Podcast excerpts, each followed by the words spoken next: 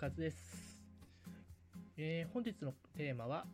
エイプリルフールの由来についてお話ししたいと思います。エイプリルフール4月1日1年に一度嘘をついてもいい日として有名ですよね。まあ、そんなエイプリルフール一体どんな由来でこのような行事ができたのかについて気になったので調べてみました。えー、このエイプリルフールについては、まあ、様々な由来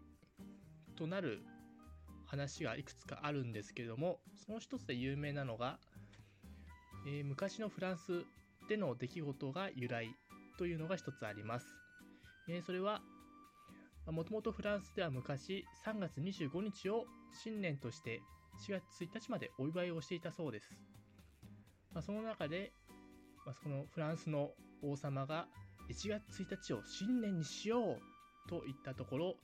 まあ、それに対して国民たちが反発したわけですね。今まで3月25から4月1日まで、まあ多分数日間にわたってやってたんでしょうから、それを今年から1月1日にしようって言ったんで、まあ、国民たちが反発して、4月1日を嘘の新年としてお祝いしたと。それでお祝いでその時バカ騒ぎして、それに怒った王様が嘘の新年をお祝いした人に罰を与えたと。まあ、そのような悲しい出来事があったことを忘れないように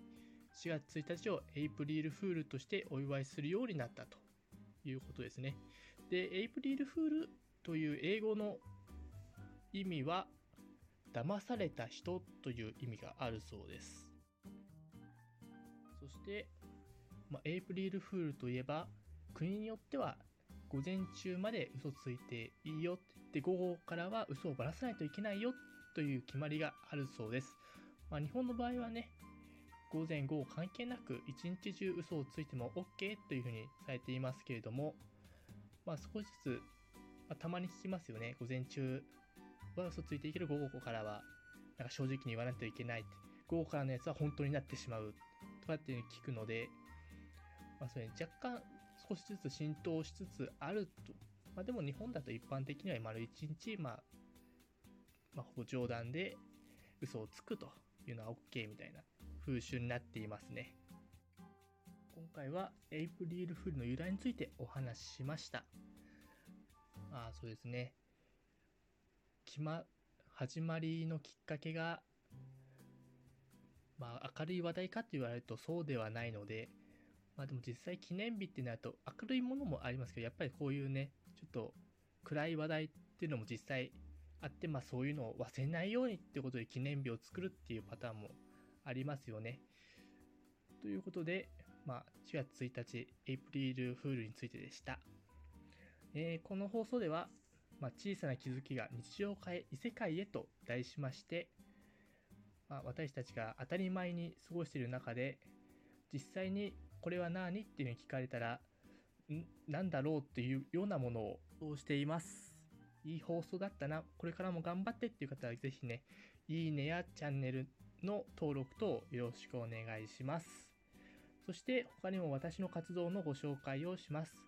えー、異世界写真と題しまして、インスタグラムに写真を加工して投稿しております。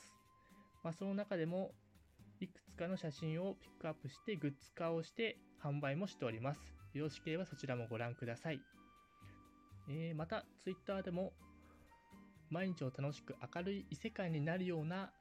まあ、何かの気づきなどをツイートしたり、まあ、人によっては悩みの解決、また一緒に